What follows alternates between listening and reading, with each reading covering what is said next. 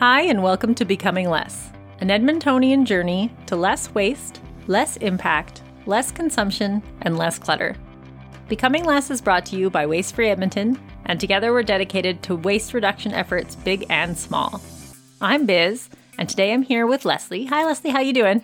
Hi. Good, thanks. How are you? Good.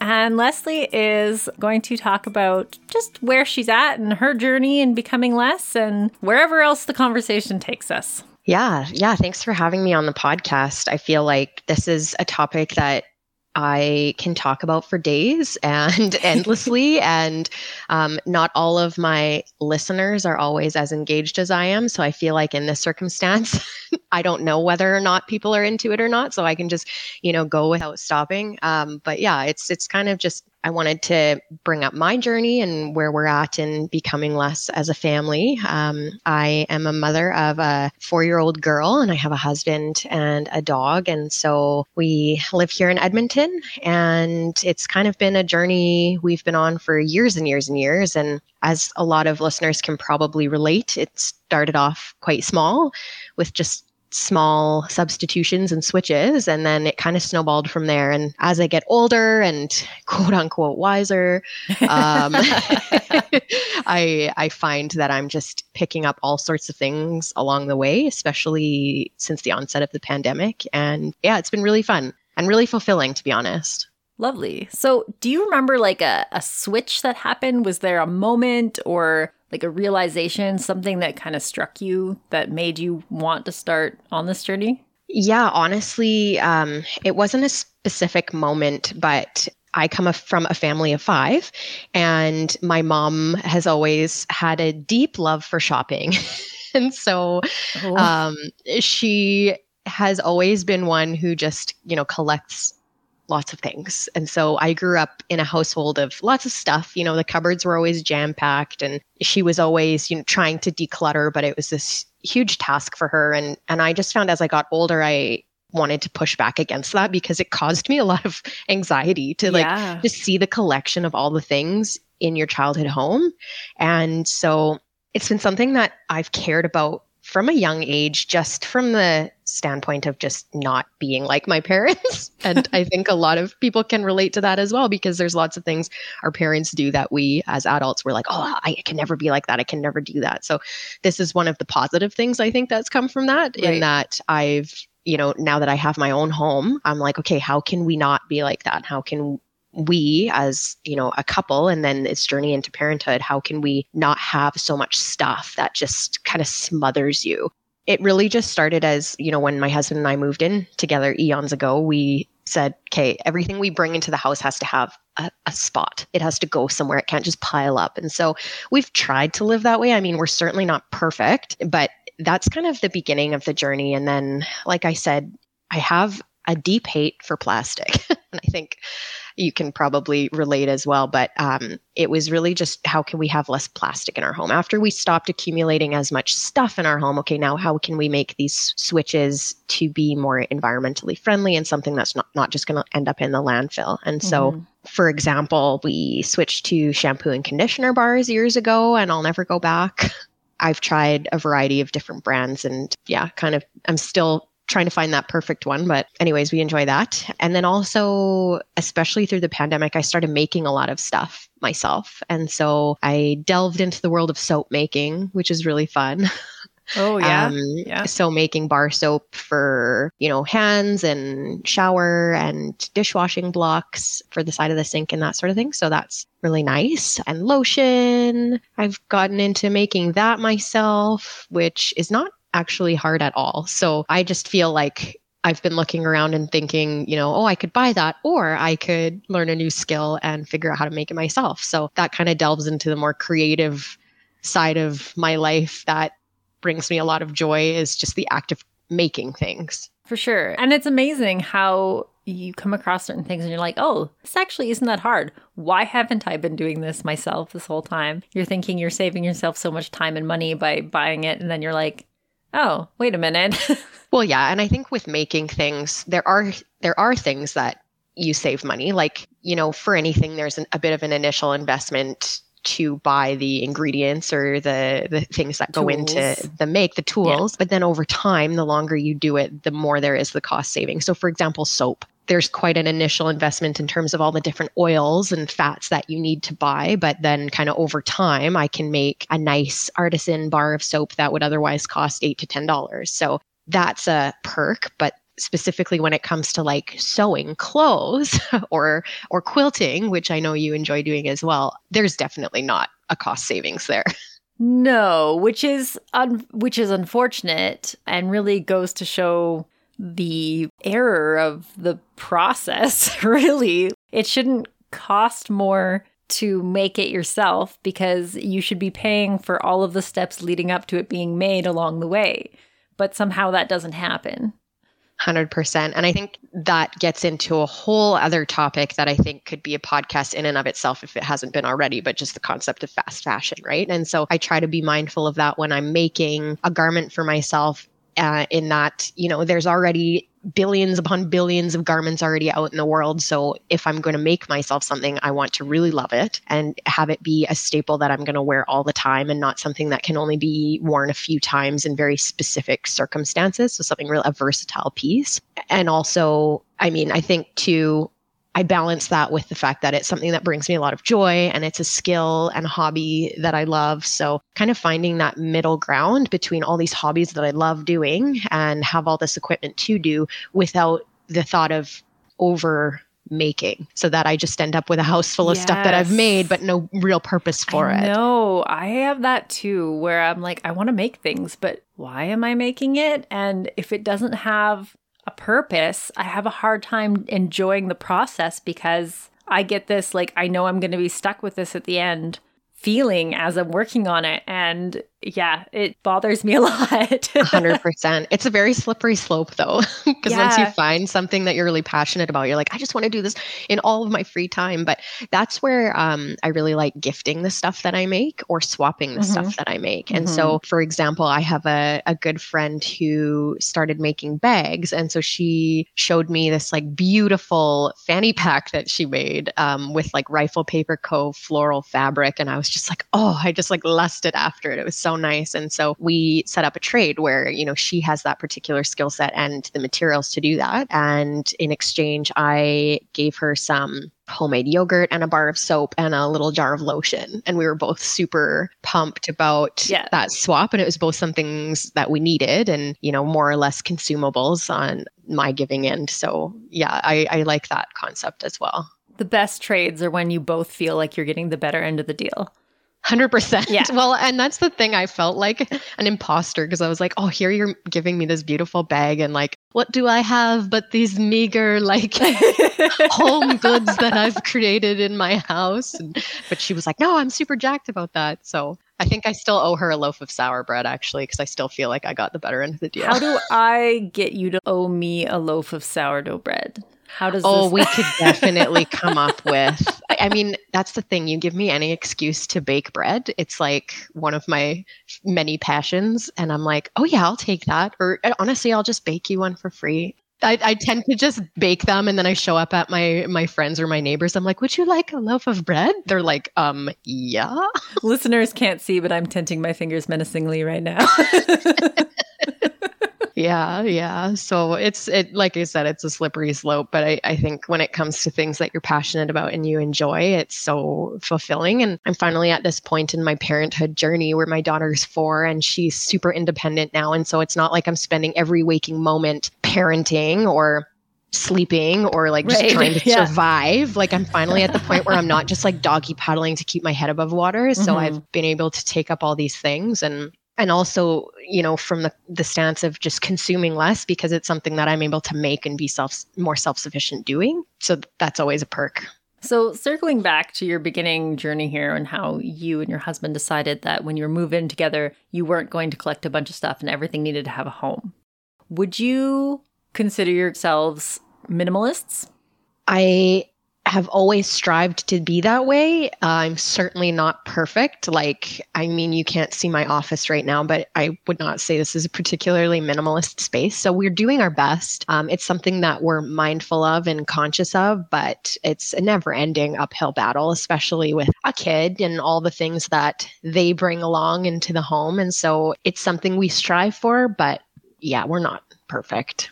I think minimalism, much like environmentally friendly lifestyles or zero waste lifestyles, they're, they're never going to be perfect. So, I mean, I would consider myself a minimalist, but you can see my sewing room behind me. So, one hundred percent. And I, I mean, it's it's a mindset, right? It's something that you're always striving to be better in. And I think we can all strive to be better in various aspects of our life. And so all we can do is try and try to inspire others and, you know, pick away at it and try not to have an all or nothing mentality, right? And so, like you said, and like I said, you can't be perfect, and you d- don't want to aim for perfection because it's impossible. It's not achievable. And so to have this all or nothing mentality behind minimalism and being more eco-conscious is just going to get in the way of you actually making progress, because you're going to mm-hmm. get down on yourself. You're going to get anxious about all these areas that you're not, you know, doing your best in, and then you might burn give out. up or you burn out, right? And so I think it's just taking it day by day and doing your best and trying to understand that there's always going to be this gray zone, and there's going to be parts of your life where you're like, oh, yeah, um, one day that would be a goal of mine. But right now in this stage of my life or this chapter of my life, this is where I'm going to focus my time and energy. So, for example, I've always thought that I had a pretty minimal closet. Like, it's not, it's never been bursting at the seams. I'm like, okay, I, I don't have that much clothing, but I decided a few weeks ago that I was going to do like a spring closet purge, because one of the things that I'm starting to think more about is a more kind of capsule wardrobe, which mm-hmm. I, I'm nowhere near there yet, but I just kind of like the concept. And so I was like, okay, I'm going to purge all these clothes. There's so many things in here that I haven't worn in a long time. I work part-time from home now for my job, and then part-time on site. So I've, I've, I've been able to scale down kind of my business attire, which is really nice. But I'm like, okay, I need to empty out some of my closet. And turns out I had so much stuff. Yeah. And it was kind of eye-opening, like, holy, I need to do better in this area. So I was able to gift uh, two big boxes to people who um, were in need of clothes. So that felt good. And it minimized my closet. It made me feel fresh and inspired. And, you know, what what what a great way to feel in the springtime. And you were able to gift those directly to people?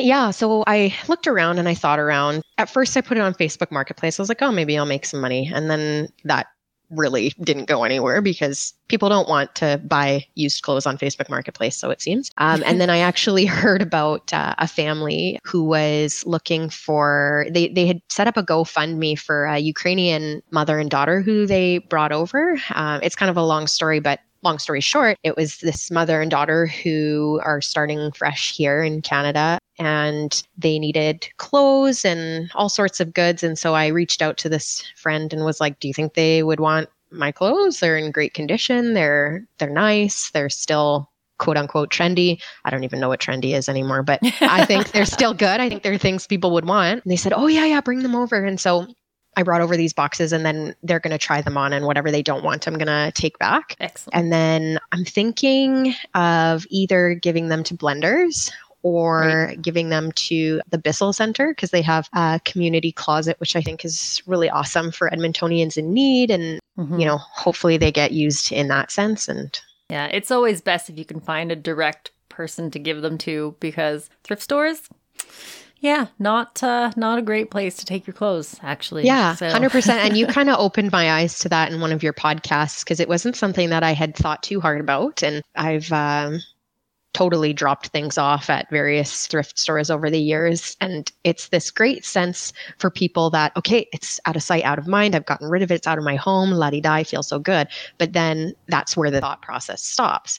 So I think it's something that I'd encourage everyone to do. And what you've encouraged people to do is think, okay, once you drop it off at that thrift store or that donation center, what's actually going to happen to it? And looking into the background of mm-hmm. that particular organization to find out, okay, what are they going to do if it doesn't sell? What are they going to do if they can't get rid of it? Where does it go? And so I think you had said Goodwill was one that you didn't mind too much. Is that right? From talking to Sarah from Blenders, we love Blenders. mm-hmm. So I think Goodwill also tends to export extra stuff. The better thing I find about Goodwill is at least they try to incorporate better humanitarianism within their local community through providing jobs for people who may otherwise have difficulty finding jobs. And so in that way, they are at least at least a little bit community-minded, but their clothing still ends up, I, I believe, they're not transparent, which is where you start wondering what's going mm-hmm. on.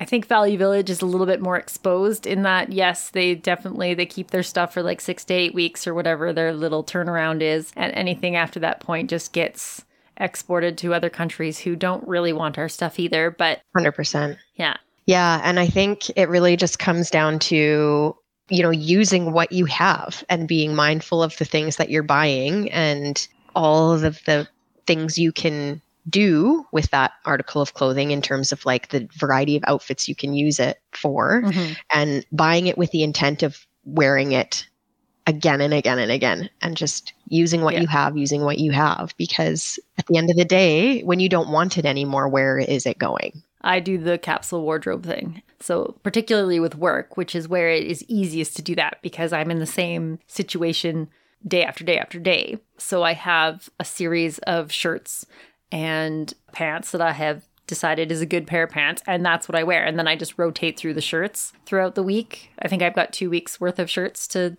they get washed and right. So yeah. I have just that amount, and I don't wonder what I'm going to wear in the morning because it's just whatever's next in line, whatever's next in line. Exactly. And I think you mentioned once before, if you've got a closet that's so full, you then consequently have nothing to wear. And that's when you're standing in front of your closet being like, I don't know what to wear today. Yes. I have nothing. When it's like, actually, your closet is bursting and the seams, you have a lot. It's probably not organized. So you don't know where anything is. And you're like, do I have anything that matches this? I don't even know. Because, yeah, if you just, uh, simplicity just is the best thing.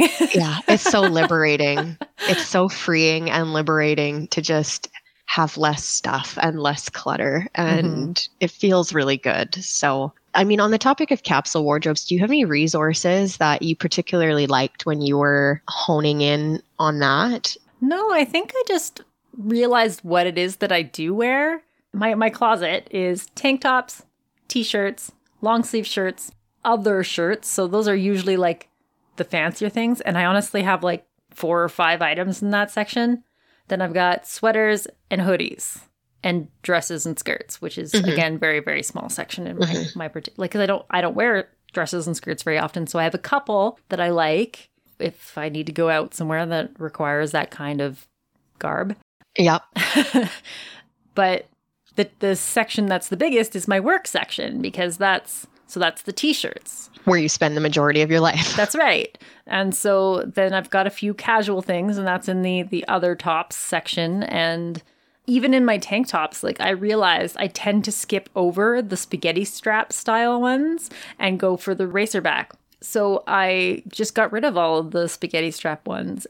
You probably don't miss them at all. And I don't miss them because I always skipped over them. Because yeah. I always do, like, I always, when I put them away, they go on the left. And then I try to pick from the right. And then if I tend to skip over the same thing over and over again, why is it there? Mm-hmm. That's so genius. Yeah. I think my daughter could take a page out of your book.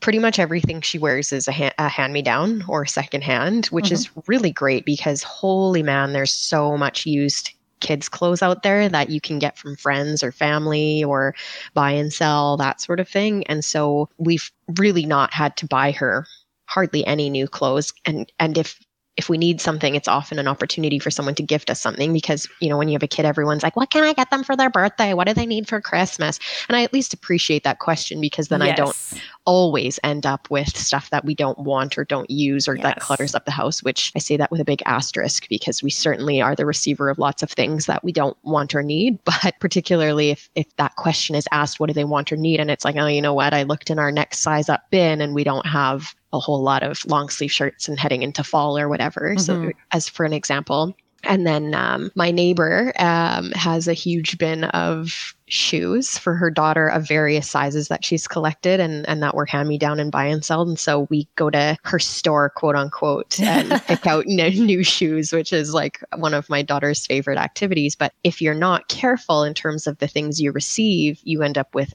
an excess. And so her closet, she, she has more clothes than I do, probably just in her closet, but she always goes back to the same items. Mm-hmm. So even though I think, you know, we need to have this many of long sleeve shirts in case you get one dirty, you know, she's not going to wear them anyways. She'll refuse. And then it'll be this big power struggle that's not worth my time or energy. And so, yeah, you just got to get rid of it. Yeah. And so that's why I like my system of the left to right, because I like physically see that I keep skipping over this one. And I'm like, well, why is it here? It goes, it's gone now. And I don't take in a lot. People know that I'm quite happy to get used things. So I often get gifted like, oh, I've got some clothes I'm getting rid of. Do any of these fit you? And I'm like, okay. And then I kind of go through and go, you know what? My blah, blah, blah is starting to get worn out. Maybe that's time for that one to go and get replaced by this one. Mm-hmm. I don't, I just don't go shopping. I I don't either. And I, I, I never have been one who likes shopping very much. Yeah, like going Not to a, a store and like getting clothes has always been very daunting to me. And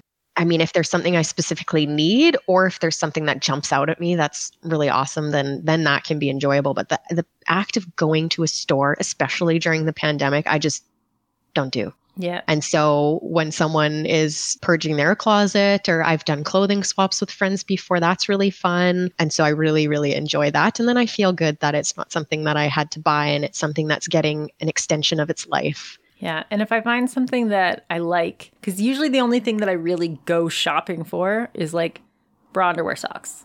Like those yeah. are the things that I buy new. And so if I find one of those things, so re- most recently I found a bra that I like, which... pretty much all of the bra wearers listening to this podcast can probably say, magic bra, go buy ten of them. Right? How have I not heard about the magic bra? no, Tell no, me no. more. So the magic bra in my case is Girlfriend Collective. Oh, okay, okay. That's it's not called the magic bra. No, it's not called the magic bra. It's just my magic bra. Okay, yeah, yeah. Because I mean, and my whatever works for me might not work for someone else, right? Yeah. I am... I, I think blessed in that I don't have very large top half, right? Bosoms. I'm, right? I'm not I'm not well endowed in that area. I'm very small. And so it's actually really hard to find a bra because they're all they're all too big. Yeah. Or they go up and cut into your armpits. Yeah. And so like the wire is completely unnecessary, but if you don't have the wire, then it ends up just slipping up because there's nothing there to hold it down. And yeah, it's a struggle. We women, we don't have it easy. So I finally found one that I really, really like. My my thing is I started realizing that like sports bras just kind of were more comfortable and fit me better. Yeah. But I didn't like the like squeezing them over my shoulders type. Yeah. So I wanted a sports bra style that still did up in the back. Mm-hmm. And I found one and like it's comfortable and I like it. And it's Girlfriend Collective is is very... eco-conscious as well in their manufacturing. So I was like, win, win, win. Yay. So now I have to go and buy like ten of them so that I have them for life. Yeah. You made me think of my, what now I'm going to call my magic bra, Your magic which bra. is, um, yeah, it's one from, I believe I got it from Everlane, which I like kind of what that company stands for as well. And it's, it's like a sports bra. It's like really stretchy. It slips over your head and it doesn't do up in the back, but it's not so constricting that you like break your shoulders trying to take it off. Yeah. And so it's just super, super cozy. And I, I, also don't think I'm particularly well endowed in the chestal region, so it has just enough support that I don't feel like... The thing is, I you know, like them to be tight. That was the problem I found with, with sports bras, is like I want them snug, but I don't want to dislocate my shoulder getting it on and off. Yeah, yeah. Fair enough. Yeah.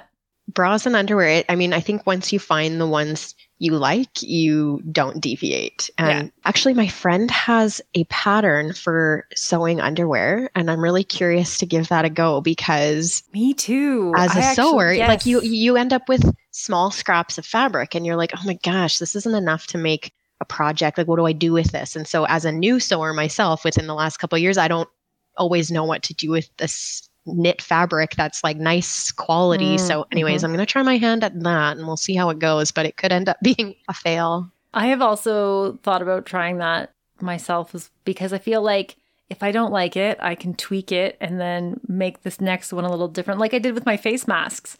That's what I did when, when we had at the beginning of the pandemic. Like I made myself a mask. I'm like, okay, this one's sitting too low. So I made it go higher. Oh, now it's like blocking into my eyes. Okay. So yeah. now I need to like make that curve a little bit deeper. And I'm like, oh my God, this fits me perfectly. I made like eight of them. Awesome. Yeah. Well, and when it comes to something that you can't try on and return per se, you never, you don't know. And so you're investing in like, say, say finding an ethical company is important to you and you buy a few pairs of that underwear and you're paying, you know, twenty plus dollars for a pair. If they right. don't fit you, you're stuck with it. Yes. So this is kind of the best of both worlds because it scratches that sewing itch that I have, but also I get something good out of it that is actually super useful and that you need lots of because you wear a new pair every day. Okay.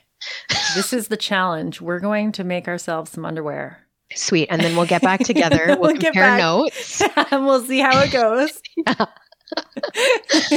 We'll use our scrap fabric so we don't have to really like yeah. pay more to I, make them. I think I do actually have I have a lot of a purple. Cuz like mm-hmm. I, I'm not a garment sewer, but somehow I end up because I'm a I'm a scrap quilter, which by the way, that's how I got into quilting is because to me, quilting was taking scrap pieces of fabric and making something beautiful out of them. And so people tend to give me fabric because they're like, oh, this is too small for me to do anything with. Here's my scraps. And I'm like, what are you talking about? This is like five inches. That's so much fabric. I can cut this into like six pieces. Yeah. That's actually how I got into quilting too. The exact same way I asked my friends for their scraps. And then that's how I learned how to use a sewing machine, just sewing the scraps together. So what kind of sewing machine do you have? I have a Janome thirty-one sixty Q O V. It was gifted to me mm-hmm, mm-hmm. for Christmas, actually. So it's fairly new. Quilts of Valor. The, so it's yeah. red and white. Yep. I know it. it. Yep. Yeah. And it's, I love it. It hates knit fabric though. And so for sewing um, like a flimsy cotton or bamboo, it doesn't like that. And so I have since, with some birthday money, purchased a new to me serger for those kinds of projects. And Very so nice. I have no idea how to use it. My friend is going to come over and teach me. Okay, but I was going to say, you might know someone who could probably show you how to do that. But yeah. Excellent. Anyways, so yeah, I, I that's how I learned how to use a sewing machine because this is not a skill that I grow up, grew up doing. In fact, mm-hmm. in grade seven, when all the girls chose home ec as their option, my mom said, you will not be taking home ec. I know how to cook. I know how to sew. I'll teach you how to do all that myself. You don't need to take a course in school. So I ended up having to go into computers, which anyways, we won't get into that. It wasn't my favorite. But uh, yeah, so anyways, over over the years, it's something I ended up teaching myself. And so the last couple of years sewing, I was like, hey, I don't want to use Ziploc bags anymore. So I'm going to sew my own like Velcro bags. And so that's kind of how that evolved, and then scrap quilting to use up fabric that other people don't want anymore. And, and then it really just snowballed and exploded from there. Very nice. Okay. So what has been an eco challenge for you lately? That's a really good question. An eco challenge for me lately, I feel like it's the area of gifting. And I feel like as someone who doesn't really need or want anything, how do you have birthdays and Christmas without sounding like a snob, like, I don't want that, I don't want this, like, don't give me this, because it puts people on edge. You know, a lot of people, their love language is gifts, and so they love gifting and they love receiving gifts mm-hmm. in exchange. Mm-hmm. But I'm like, ugh, you don't need anything. And like, you can't even tell me what it is that you want that you would find useful. And so for me to go out and buy something for you that I know is just going to add to your collection of stuff gives me anxiety. Yes. And then you, when you yeah. give me stuff that I don't necessarily need or want, what do I then do with that stuff? And so there's that fine line between, well, you can't reject it at that point because that's rude. So you accept it, but then right. it's like, now, now what do I do with it? What is the length of time that I have to keep this before I can donate it or give it to someone else? Oh, or, gosh.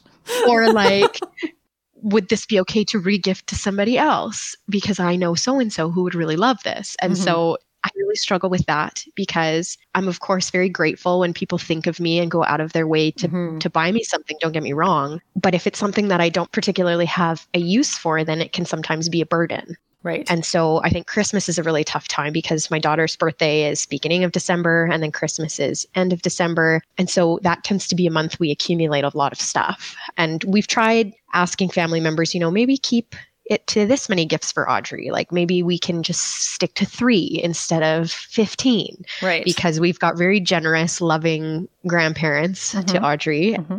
But there's always that line, right? Like between stuff that is actually really useful for her that will last years, stand the test of time. But when it comes to kids stuff, there isn't very many things that stand the test of time. Let's be real. Mm-hmm. So I guess that's that's where I really struggle right now. Okay. What I've found useful in that area is A, giving people options. So instead of saying don't buy, say buy us X, Y, Z. So for me, I remember a couple of years ago, I asked everybody who said anything about gifts to get me bars of soap because it's something that I use yeah. a lot. And and throughout the the what felt like millions of bars of soap that I got, they lasted me till July. Right. Like awesome. I, it wasn't, it wasn't too much and it felt like a lot. And bars of soap was something that I found was, I mean, it doesn't really apply to you because you can make your own soap, but as an example of something for me yeah. that is consumable, is something consumable. I will use. And it gives people, I like the bar of soap because people will buy fancy soap for a gift, but I would never buy myself fancy soap because. Totally. Right. So I got fancy soap. Everyone felt like they were getting a good deal because they could buy something nice, but it wasn't very expensive as a gift, as far as a gift mm-hmm. goes. Mm-hmm. So it's a win-win. Consumables, uh, events, and and experiences. Mm-hmm. So that's one thing I said. Like if you if you want to get us something, buy us movie tickets, buy us a massage, right? Like things that won't accumulate, but that we would enjoy. For sure. And I think it's all about boundaries, especially with family members and having them understand your why. Mm-hmm. You know, of course, Audrey would love eight hundred stuffed animals, but, you know, maybe let's stick to one and then do an experience, which create memories, which yes. are so much more lasting and valuable to us. And one hundred percent. So setting those boundaries with people and... And also... making that expectation early on. Yeah. So, you know, don't don't tell people on December fifteenth this information. Tell them at the beginning of November because they've already probably purchased half their presents by then. Yeah. Yeah. So I love consumable gifts. They're just so lovely to receive. So right? I actually just had a birthday and my mother-in-law really gets me in this sense. So she dropped off six bottles of wine that she had handpicked that she thought I would like. And I was like, oh, this is the best. Right? Yes. See, that and kind then of thing. I told, I told my neighbor, I'm like, you get to benefit from this lovely gift from my mother-in-law because who better to drink wine with than someone you love and care about? Right? Yeah. Or like gift certificates to restaurants and cafes. Those are things I will yes. use. Those are things that I will enjoy and will not end up piling up in my house. And I love that. Yeah.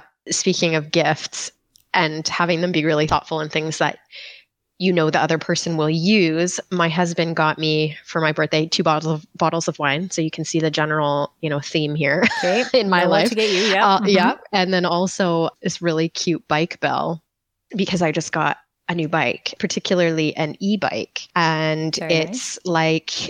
the minivan of bicycles. It's a cargo bike. Oh, and is it one of those ones that can hold like three hundred pounds on the back? Yes. Wow. It's exactly what it's got it like is. That it's that built-in ca- it's, rack. Yeah. It's a Rad Wagon. Yeah. Those things and so if you don't epic. know what a Rad Wagon is, you should look it up because it is so cool, in my opinion, in my humble opinion, biased opinion. I mean, it's an investment for sure, but it's something that I think we'll get a lot of use out of because my daughter loves going for bike rides. She's in that in-between age where she wouldn't be able to, first of all, she can't ride a bike. She can like semi-ride a Strider bike. But if we want to go longer distances, this is a great alternative. Mm-hmm. Plus, uh, we can go grocery shopping with it. It can hold a lot of cargo. And so I'm really excited to rip that around this summer. And I'll, on the days that I have to go into work, I'll take it to work and then pick her up from daycare on my way home because it's got this cute little seat on the back for her. And so, yeah, he got me a bell for that bike and I'm really excited to to get out there. And, and with the cost of gas right now, it is definitely a good choice in our lives.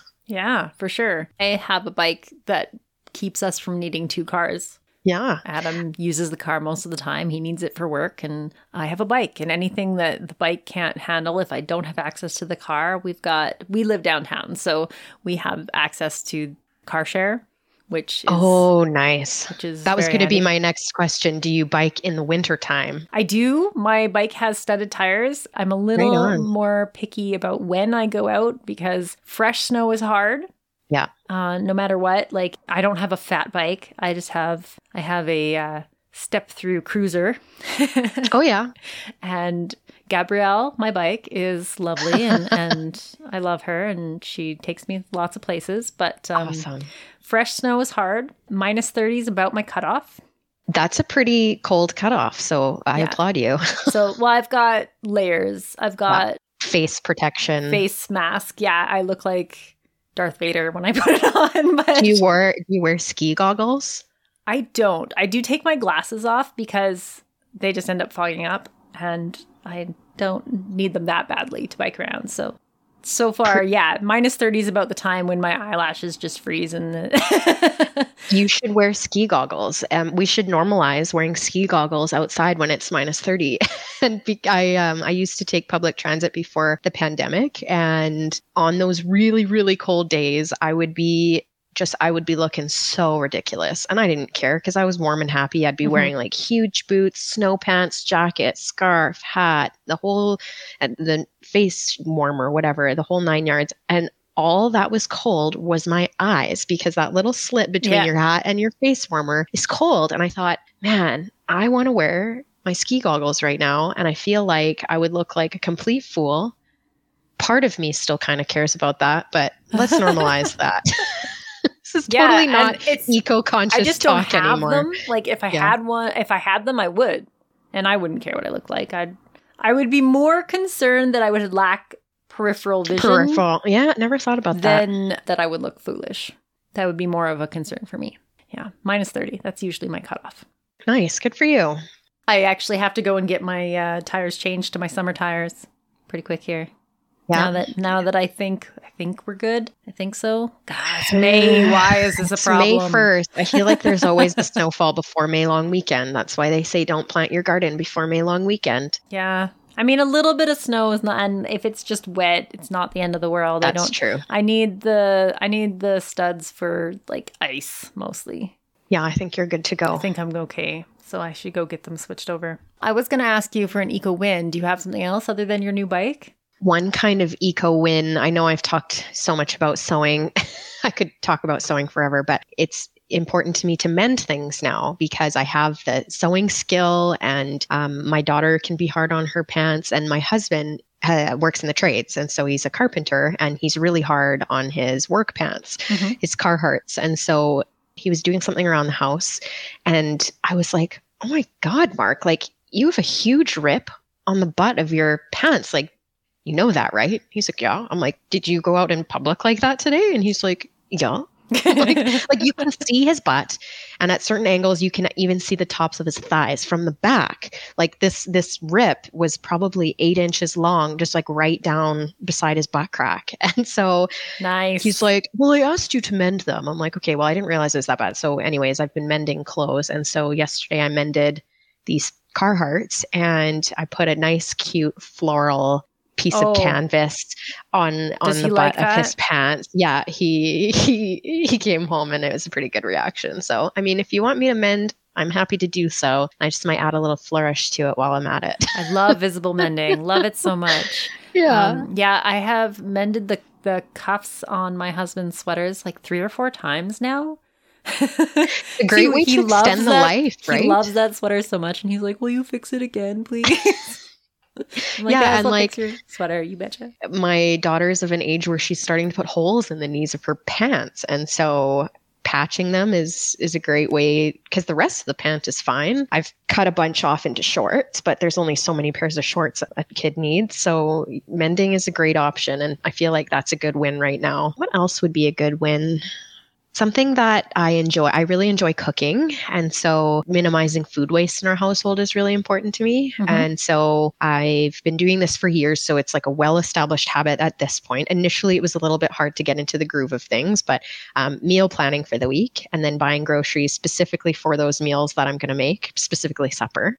and then using what we have so that I don't have an abundance of produce that's going bad in my fridge. Mm-hmm. Or, you know, at the end of a long day when you're tired and you've got a hungry kid and husband, looking in the fridge and being like, okay, I've got this, this, and that. What kind of meal can I make with these ingredients? I just do not have that type of creativity at the end of the day mm.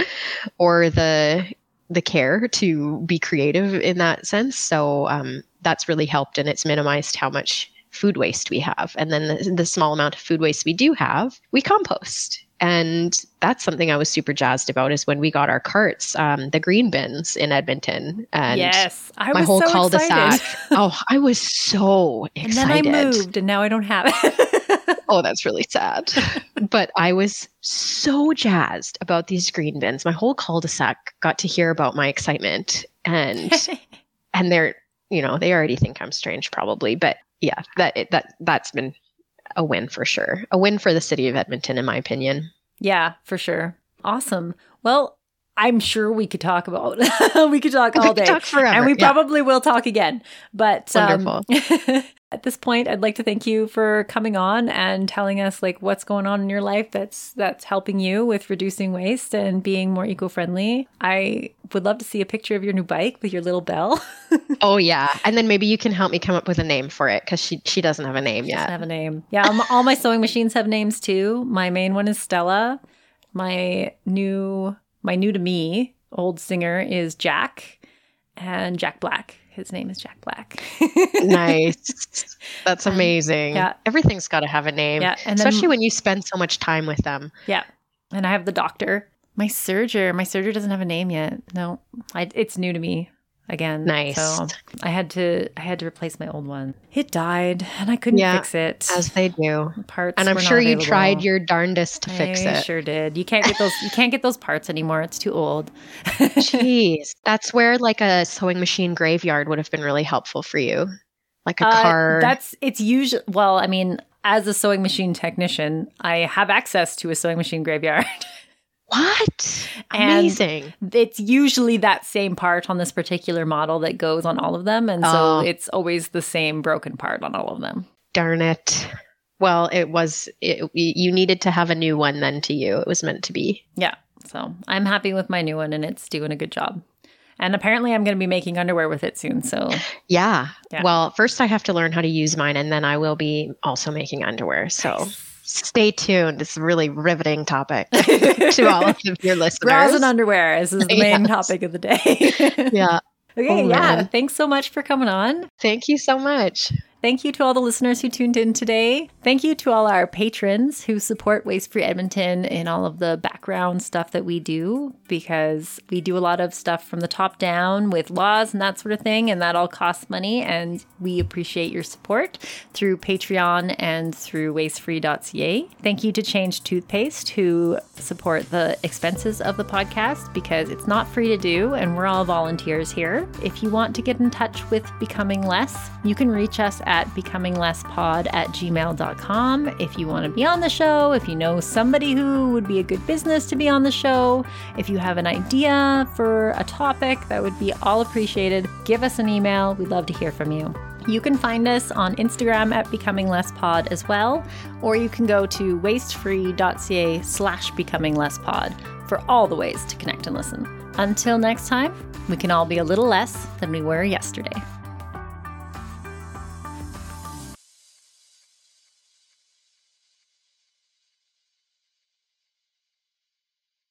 Podcasts at yeah. There's so many things I have to say at the end.